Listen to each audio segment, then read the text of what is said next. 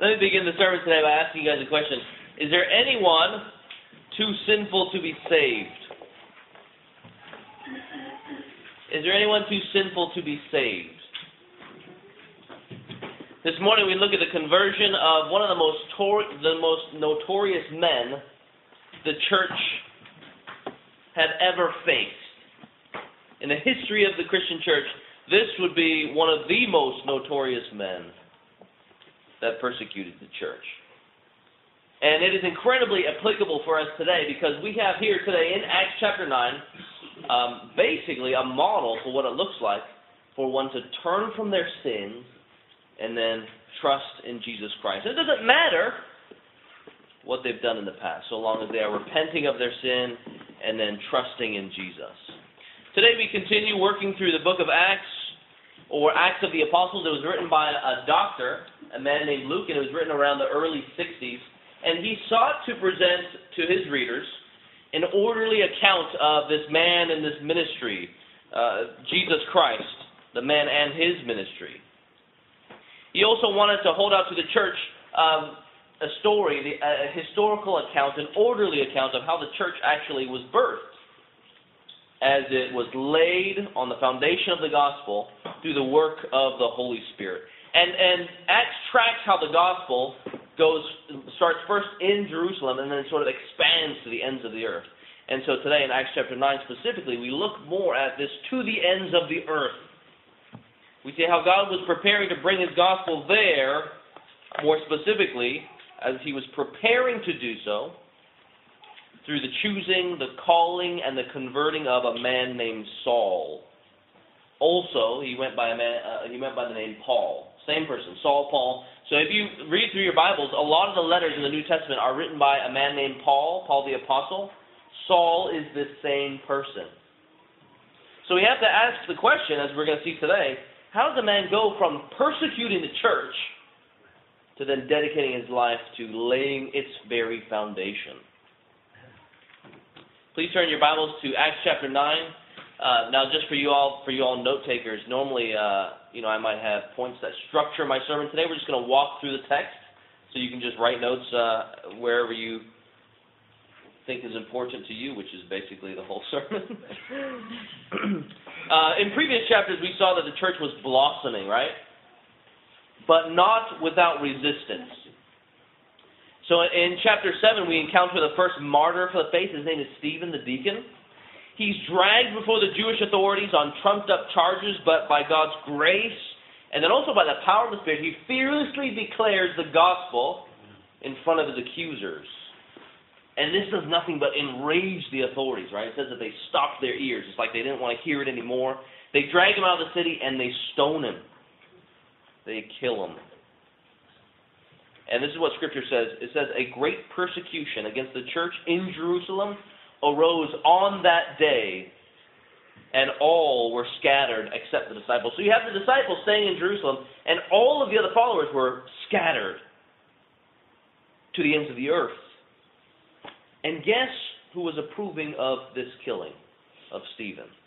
Look at uh, chapter 8, verse 1.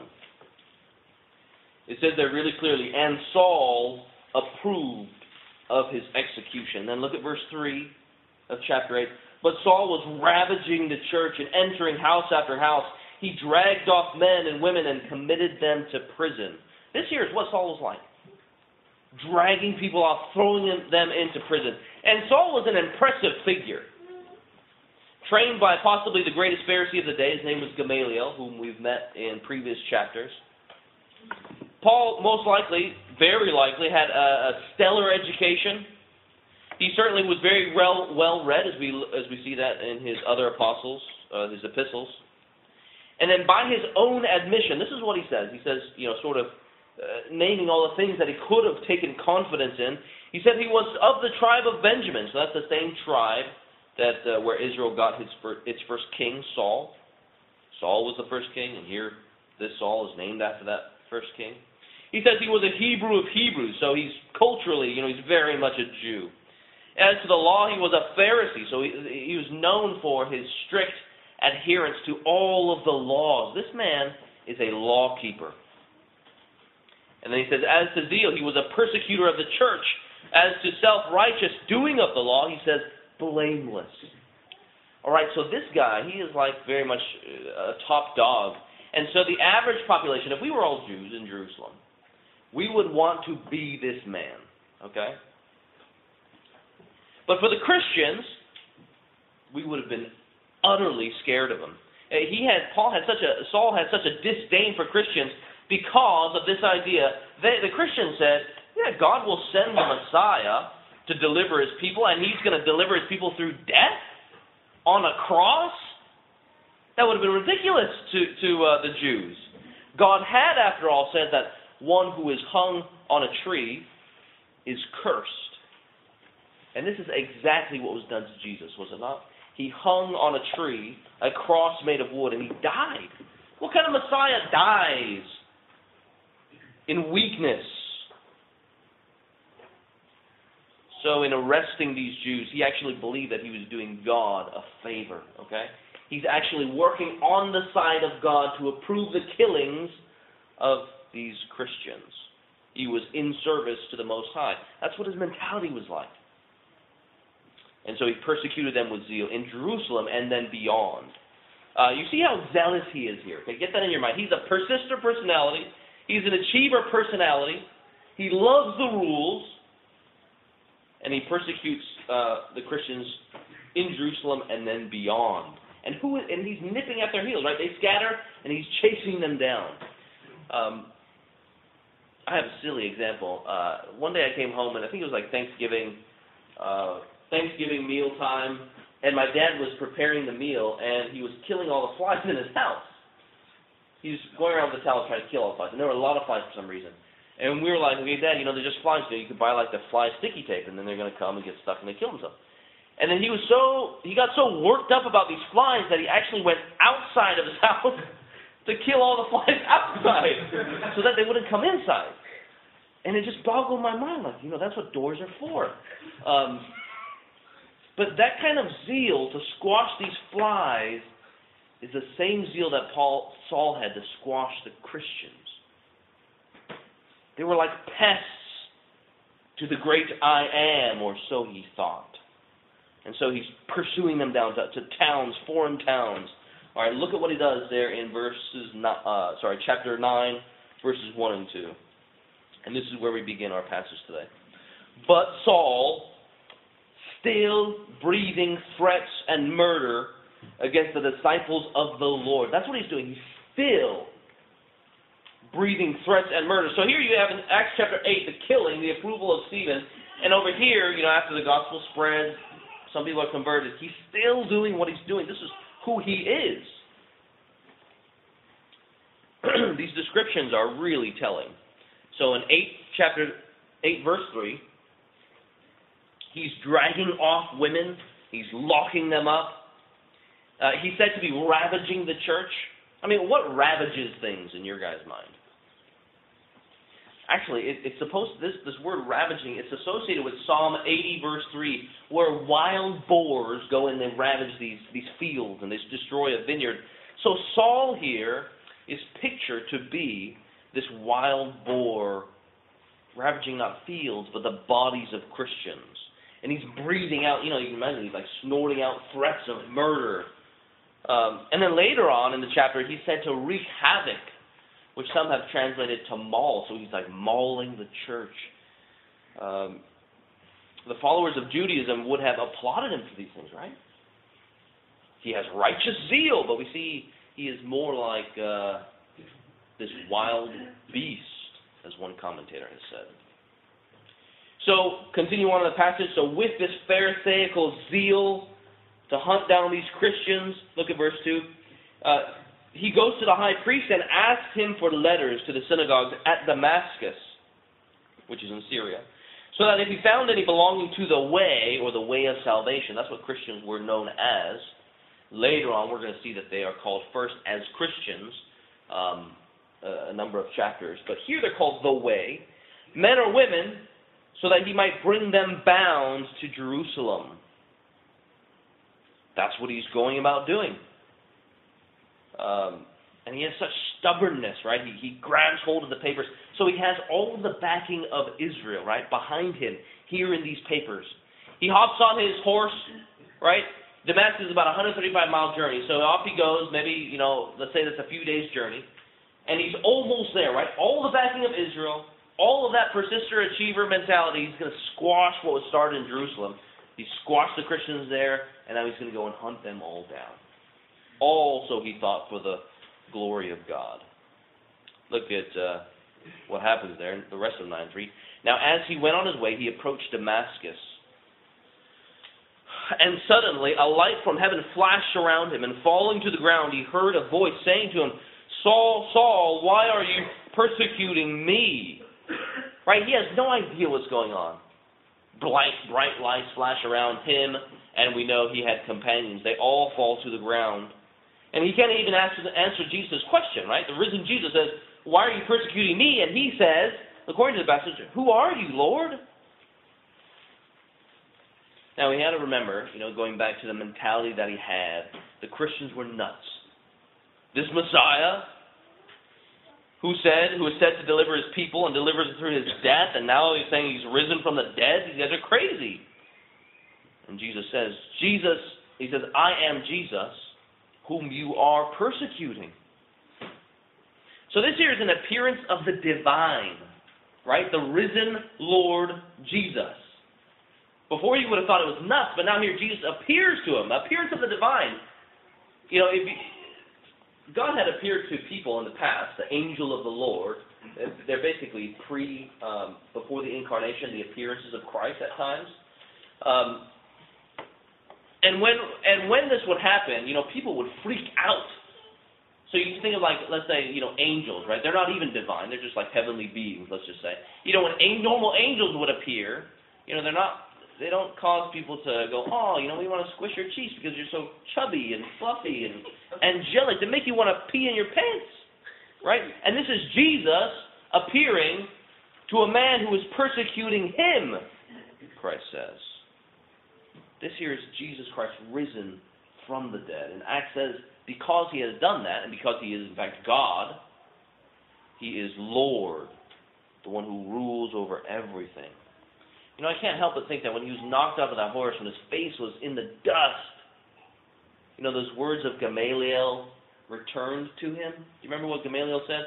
The, the, the Jerusalem leaders, they want to kill the Christians, right? Peter being one of them.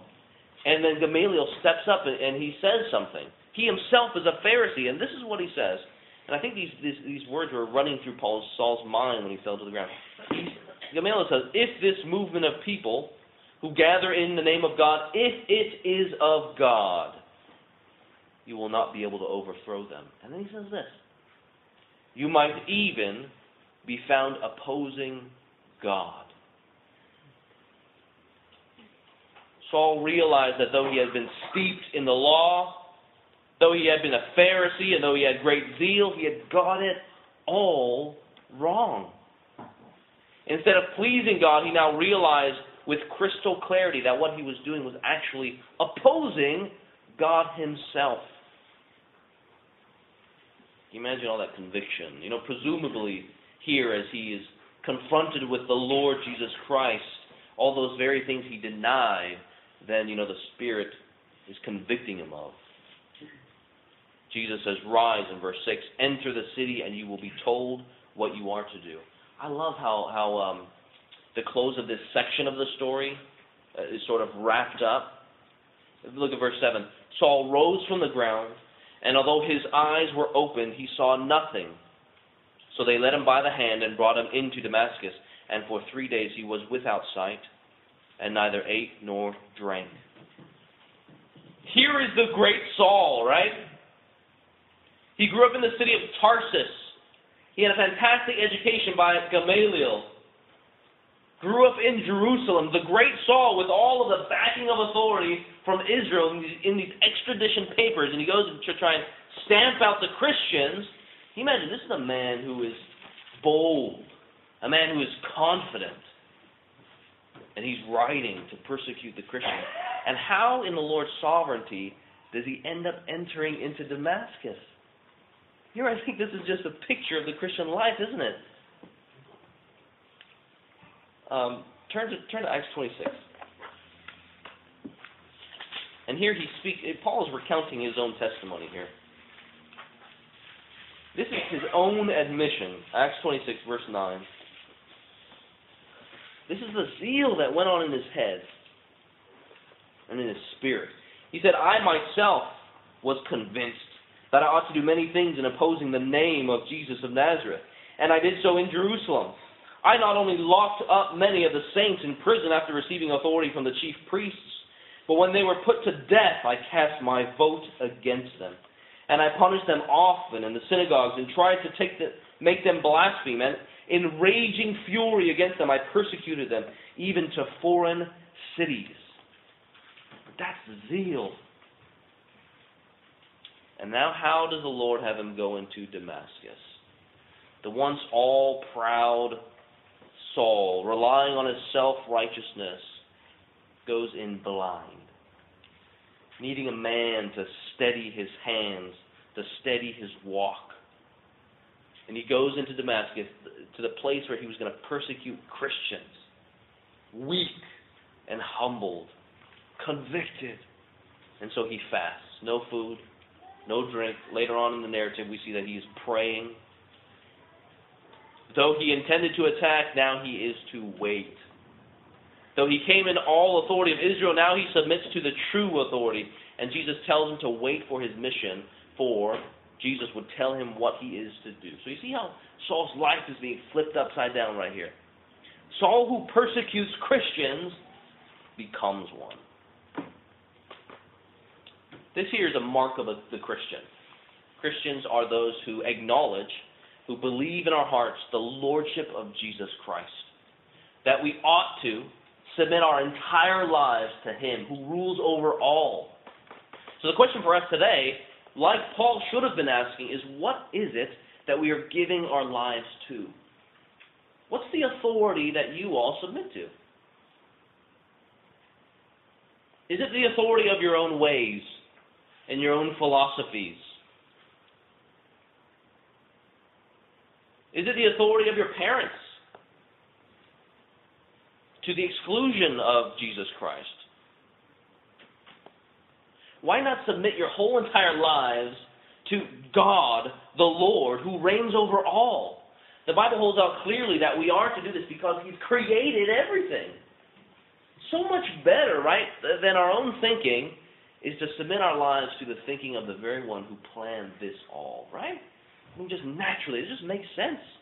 So much more than thinking, you know what, I, one out of the seven billion people, am going to determine how I ought to live. Can you just imagine what would happen if the seven billion people in the world uh, actually decided to do that? How chaotic this world would be? Or you can think about you know all the different countries, and the countries are all submitting to their own authorities, even though they say that okay, we still submit to authority, and each country is able to determine how they ought to live and the social standards, the social structures the responsibilities, and where has that led us today? Is there something wrong with this world? Absolutely. The Bible says that we all, all people, should be submitting our lives to the one who has the true authority, namely the one who has created us. That is God, right? But the problem, where it goes wrong, is that we say, no, we want to live our own ways. We are autonomous and we determine for ourselves uh, what is right and wrong. And that's what one person has called the de-godding of God. You knock off God from his rightful place and you put yourself there. And the Bible calls that sin. Something deeply that Paul is convicted of here. He is not actually honoring God, even though he thinks he is in his head. Look at verses uh, 10 and 12, 10 to 12, as we move on here to the next part of the story. Now there was a disciple at Damascus named Ananias. And here we're going to see, okay, Paul is convicted of a sin. He's blind. And now God is going to open his eyes through the ministry of one of his servants. That is Ananias. Okay, so Ananias is supposed to go and talk to him. This is what the Lord says. In a vision, Ananias, and he said, Here I am, Lord. So right there you have such a such a different response. Ananias is like, Here I am, use me. And Paul is like, Who are you, Lord? And the Lord said to him, Rise and go to the street called Straight, which is, uh, from my research, is, is still the main thoroughfare in Damascus. And at the house of Judas, look for a man of Tarsus named Saul, for behold, he is praying. And he has seen in a vision a man named Ananias come in and lay hands on him so that he may regain his sight.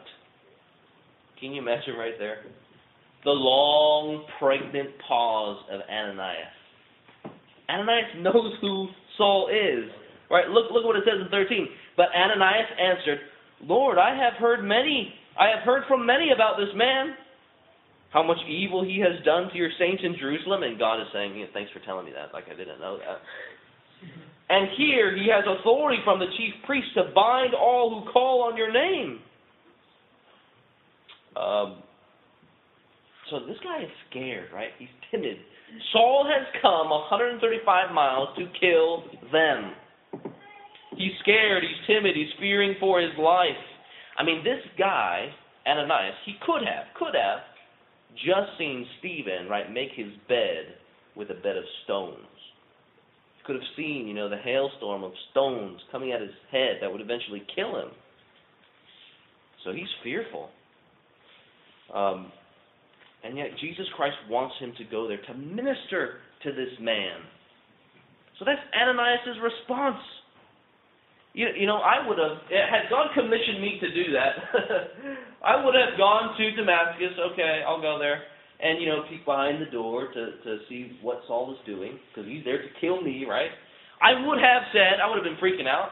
And I would have said, uh, had I gone in to pray for him, I would have sent like Saul to the corner and gone like this you know, I'm going to lay my hands on this. Jesus, is that okay if I pray for Paul like this? Because this guy's going to kill me.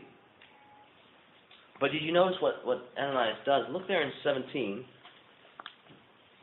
So Ananias departed and entered the house. Okay, you don't see any fear at that point in time, right? And laying his hands on him, so he wouldn't do what I would do. He said, Brother Saul, the Lord Jesus, who appeared to you on the road by which you came, has sent me so that you may regain your sight and be filled with the Holy Spirit. Did you notice what Ananias calls Saul? He calls him brother. One commentator notes that these two words, brother Saul, were most likely the, the first two words he heard Christian to Christian. This is a guy who hated Christians and yet here you have humble Ananias praying for him, brother Saul, with his hands on him. Beautiful picture of what Christian community is to be like. Saul, who persecuted Christians, becomes one, and now he must depend on them. Right? Because he's the one, Saul had the vision that Ananias would come and lay his hands on him to restore his healing. Saul goes to imprison and kill them, but in God's kindness, they, his would be victims, are there to receive him. How humbling it must have been for, for him to, to, to feel his need to be given back sight, right? He feels the need to be given back sight, and he receives back his sight from one he called, he would, he would have previously considered blind. You know, I'm guessing that this memory informed how Paul would eventually go on to write about uh, how we are all members of the same body, and we're all dependent upon the head, that is Jesus Christ the Lord. And then now for the body, that is the church, to be interacting well, each member needs to be contributing here. Paul himself, Saul himself, needs another here to help him. Saul, who persecuted Christians, becomes one, and now he must depend on them. But not just that as, he's, as God is flipping his life upside down, Saul, who persecuted Christians, must now live for them, must now live for them. So look back again at 15. This is what Jesus says He is a chosen instrument of mine to carry my name before the Gentiles and kings and the children of Israel. For I will show him how much he must suffer for my name's sake. This is, this is exactly what he does, as we're going to see later on in Acts. We're going to stop the series in Acts today, and then we're going to pick it back up in the fall. And we're going to see how Paul goes around preaching the gospel to Gentiles, to kings, and then also Jews. So God's salvation, His gospel, is going to everyone. It doesn't matter what, what background we are. It doesn't matter if we are Jew or Chinese American. All of us, if we repent in Christ, if we repent of our sins and trust in Christ, we can have this salvation. Which is why Pastor Rick read Acts, um, sorry, um, the scripture reading that we did from the Psalms. Everyone who believes is a child of Abraham. So we are Abraham's seed through the seed that is Jesus Christ. He is the one to come from Abraham who would bring the blessing to all nations. So Paul goes on, Saul goes on to preach the gospel to Gentiles, to kings, the children of Israel, and he does this through suffering. Great, great suffering. Here he's given a new mission. He says, live for the gospel of Jesus Christ.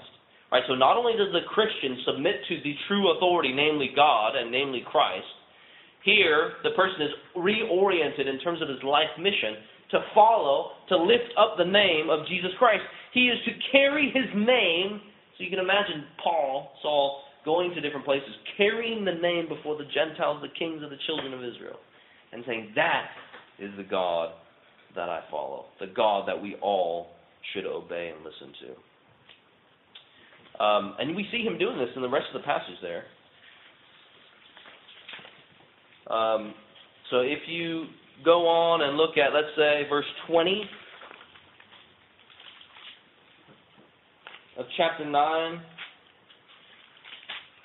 He says, For some days he was with the disciples at Damascus. Now we know from Galatians that when he was converted, he actually goes down to Arabia and then he returns to Damascus, which you know Acts doesn't need to. The, Luke here isn't recording every single detail of his life. He's just saying at some point in time he was with the with the disciples of Damascus, and immediately he proclaimed Jesus in the synagogues. He's proclaiming in the synagogues, and he knows that the leaders in the synagogues will want to persecute him. And he says, now this is important, he is the Son of God. That's the message that he's carrying forward. And then you look there in 22, but Saul increased all the more in strength and confounded the Jews who lived in Damascus by proving that Jesus was the Christ. These were the very things that he had denied previously. Jesus being God is ridiculous. And now he's proclaiming he is the Son of God, the one given by God to deliver men from their sins by dying on the cross bearing the wrath that we deserve, the punishment that we deserve, on the cross as a substitute. That's what it means when it says Jesus was the Christ there in 22. He actually was the anointed one, the Messiah, to bear his people's sins. That's what he's heralding forward. And he knows that just as he has received salvation, so we all too, so they all too can receive salvation if we would actually repent and believe in Jesus Christ. Um, so that's that's what he's supposed to be preaching. And then he eventually gets uh, he gets persecuted. They want to kill him, so he flees. And then he goes back to Jerusalem of all places. And we know he just came from Jerusalem, so certainly they are going to be enraged by his return. And they didn't even believe him. At least the Christians. The Christians didn't believe him. Barnabas then helps them uh, be introduced to the Christians, and he preaches there too. Look there verse 28. So he went in and out among them at Jerusalem, preaching boldly in the name of the Lord. And he spoke and disputed against the Hellenists, but they were seeking to kill him. And when the brothers learned this, they brought him down to Caesarea and sent him off to Tarsus. That is uh, his hometown. and then look at the concluding verses 31. So the church throughout all Judea and Galilee and Samaria had peace and was being built up and walking in the fear of the Lord and in comfort of the Holy Spirit it multiplied. Right? So that message that he once so opposed, that the Messiah delivers his people through his own death, he now embraces. So this is what he writes in Galatians, right? Speaking about justification, how he can be right, how we can be right with the Lord. He says, "For all who rely on the works of the law are under a curse." For it is written, Cursed be everyone who does not abide by all things written in the book of the law and do them. And then he says, Christ redeemed us from the curse of the law by becoming a curse for us. For it is written, Cursed is everyone who is hanged on a tree, so that in Jesus Christ, the blessing of Abraham, namely, we are made right by faith alone, we are justified by faith alone, so that in Jesus Christ the blessing of Abraham might come to the Gentiles, so that we might receive the promised Spirit through faith. That's Paul right there. The message he denied, now he's called to herald forward. He's called to live and preach this good news of the gospel. You know, this passage, as we reflect um, for the next 10 minutes or so in closing, this passage reminds us a lot about salvation. Number one, it reminds us that when God saves, it is God who saves. Man does not and cannot save himself. And this passage makes it clear. So, now in, in, in this uh, conversion of Saul, there are unique things, right? He's knocked off his horse by bright light shining around. Jesus himself appears to him. Uh, if you remember, he does that so that uh, Paul would become an apostle. That is a mark of an apostle that, that Jesus would appear to him. Um, but there are a lot of things that apply to us. From start to finish, when God saves, it is God who saves. So God arrested Saul on the Damascus road, right?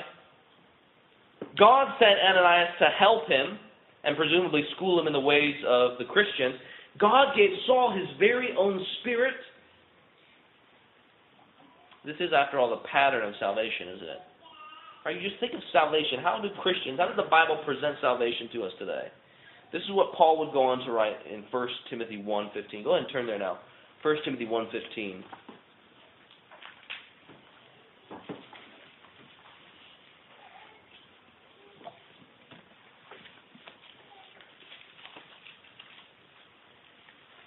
And we see, we're reminded so clearly that it is God who saves in salvation. 1 Timothy 1.15 says, this is Paul writing, Jesus Christ came into the world to save sinners. Jesus Christ came into the world to save sinners. This is a story of the Bible that we as men, sinful men, need something outside of ourselves to save us, right?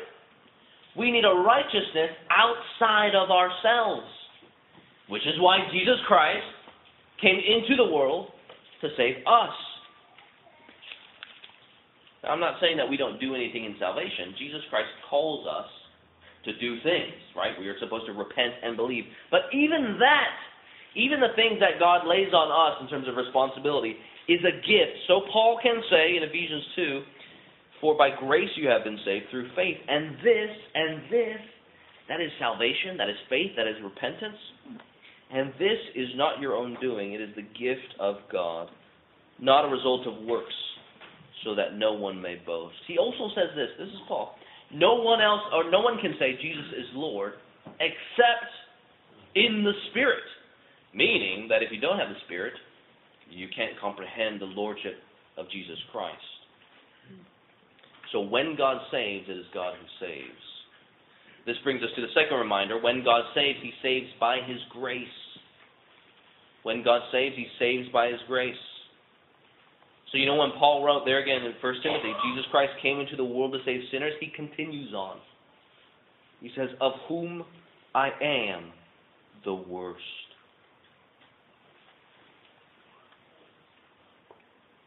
you know, when he penned this confession, I can't help but think that he was thinking of how he approved of the blood of the martyrs being spilled. Right? When he says, Of whom I am the worst, don't you think that in his mind ran through all those memories of seeing Stephen be split open by rocks? All the things that he said and felt and thought, ultimately we know that is against Jesus Christ himself. Which is why Jesus says, Saul, Saul, why are you persecuting me? So Jesus so identifies with the church body that to persecute the body is to persecute the head, that is Christ. Can you imagine all the shame and guilt that Paul must have felt? Maybe during his lifetime for the things he had done, for the things that he had left undone, for all the things he could have stopped. Um, you know, for you, for those who joined the church, uh, this last bunch, I sat down with them and you know wrote down their testimonies. I wanted to get to know them. And what was a common theme for those people, for a number of them, and I think for us all, uh, is the is the the feeling that we need to punish ourselves because of the shame and the guilt that we feel. Right? So Jesus' blood is not enough, we think, and so we feel like we need to punish ourselves eh, in our shame and in our guilt. But what is so awesome here is that Paul, if you read through the epistles, there's nothing in the epistles that makes us think that he needs to add to the finished work of Jesus Christ, right? He says, I am the worst. He knows that he knows his past. He knows where he's come from, but he knows the gospel. That there's free and full and finished work, full forgiveness, finished work in the crucifixion and resurrection of Jesus Christ on behalf of us.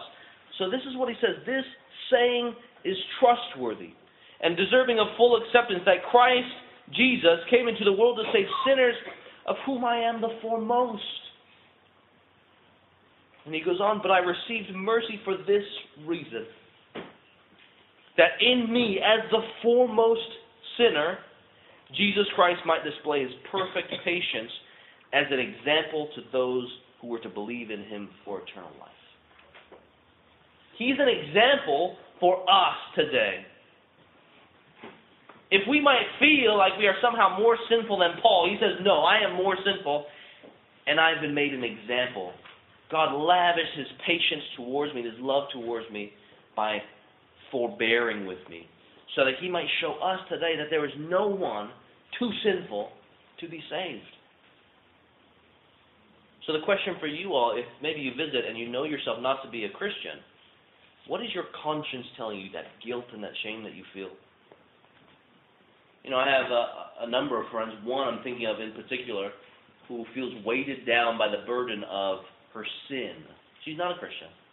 Really just weighed down. And uh, there are certain triggers in her life that uh, come up and up again. And she's always so quick to, to feel bad, which is an okay thing, but so quick then to come along and say, it's okay. It's okay. So you, you, you would literally see her throughout the year on these, these um, dates that remind her of what she had done, sort of feeling bad, but then quickly saying, it's okay. And then, like, you know, the, the next time it rolls around, the same thing. She feels better. Conscience is nagging her, conscience given to her by God. And she's up there, right there, saying, no, it's okay, it's okay. Uh, everything will be okay. You see her, she's preaching her own gospel to herself, right? The it's okay gospel. I am okay the way I am but yet her conscience tells her otherwise. Friends, what does your conscience tell you today? Whatever you're using to, to, to bolster up um, your own opinions about yourself, resist that urge, whether it's alcohol, whether it's drugs, whether it's relationships, whether it's television or a bucket of ice cream. Those things finally will never pacify your conscience, your God given conscience to remind you to turn to Jesus Christ who forgives you of your sins. Isn't that a beautiful thing? Guilt in a godly sense, remorse in a godly sense. Paul says that that guilt is supposed to lead us to godly repentance, and that's a brother who knew that. The question for us today is have we actually done that? Followed Paul's footsteps by repenting and believing. And if not, repent and believe. Trust this good news that Jesus Christ grants forgiveness to everyone who calls on his name. He is rich in mercy, the Bible says, rich in grace for those who repent and believe. There is no one, no person too sinful to be saved, and no one righteous enough to escape his need of being saved. And he saves all people by his grace. Murderers, we know that from Paul and Saul, or sorry, David. The sexually immoral, thieves, you name it. He saves them.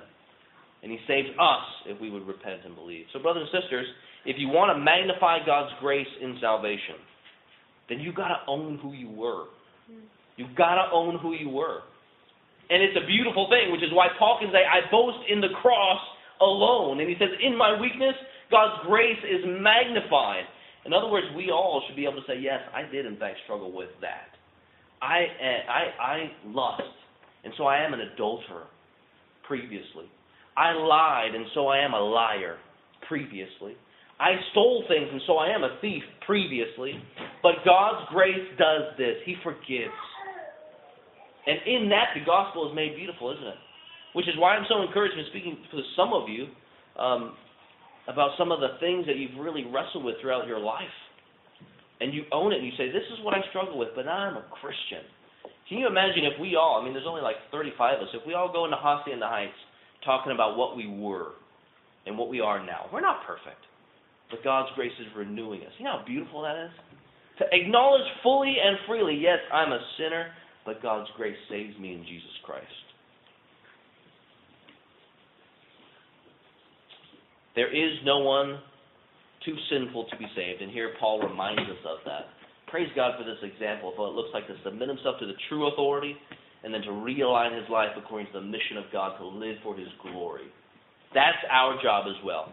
Submit to Christ the King and to live out mission for his name. Let's pray together.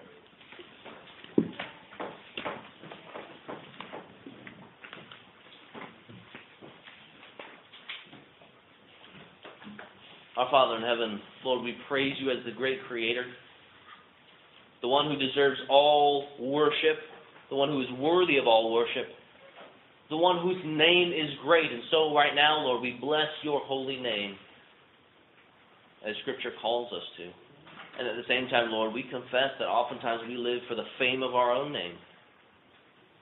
We want to direct the ways of our lives and live apart from you. But Lord, we thank you that by your Spirit, you call us back.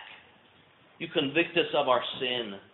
You even give us a conscience by your grace to tell us where we err from your ways and your will and what you want for our lives. We thank you, Lord, that we are counted among the number of people who acknowledge that we are sinful, but yet we look to you and we recognize that you are so gracious in giving us Christ, who came into the world to save us. So, Lord, change our hearts, we pray. We pray that you would give us great, a greater desire to live on mission for you, to carry your name before the people that you have brought along our paths, our neighbors, our coworkers, our family. And Lord, we pray that we would do so in an absolutely humble way, recognizing, like Paul, what we deserved, and recognizing with Paul the great grace that you have lavished on us in Jesus Christ. In your name we pray. Amen.